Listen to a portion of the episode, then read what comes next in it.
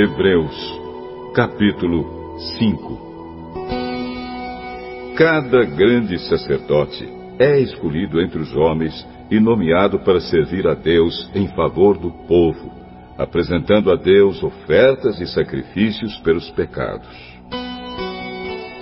Como ele próprio tem as suas fraquezas, pode ter paciência com os ignorantes e com os que cometem erros. E porque ele mesmo é fraco, precisa oferecer sacrifícios não somente pelos pecados do povo, mas também pelos seus próprios pecados. Ninguém escolhe para si mesmo a honra de ser grande sacerdote.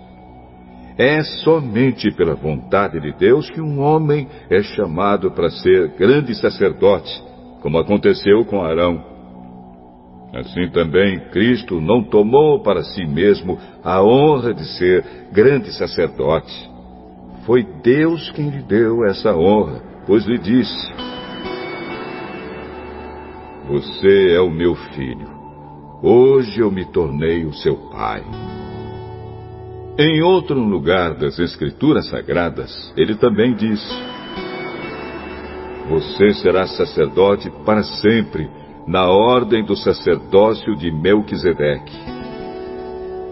Durante a sua vida aqui na terra, Cristo, em voz alta e com lágrimas, fez orações e súplicas a Deus que o podia salvar da morte.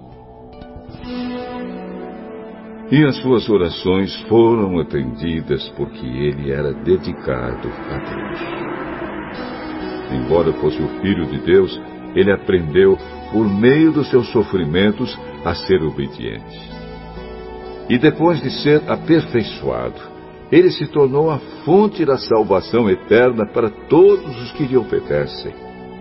E Deus o nomeou grande sacerdote na ordem do sacerdócio de Melquisedeque. Temos muito o que dizer a respeito desse assunto. Mas por que vocês custam a entender as coisas? é difícil explicá-las.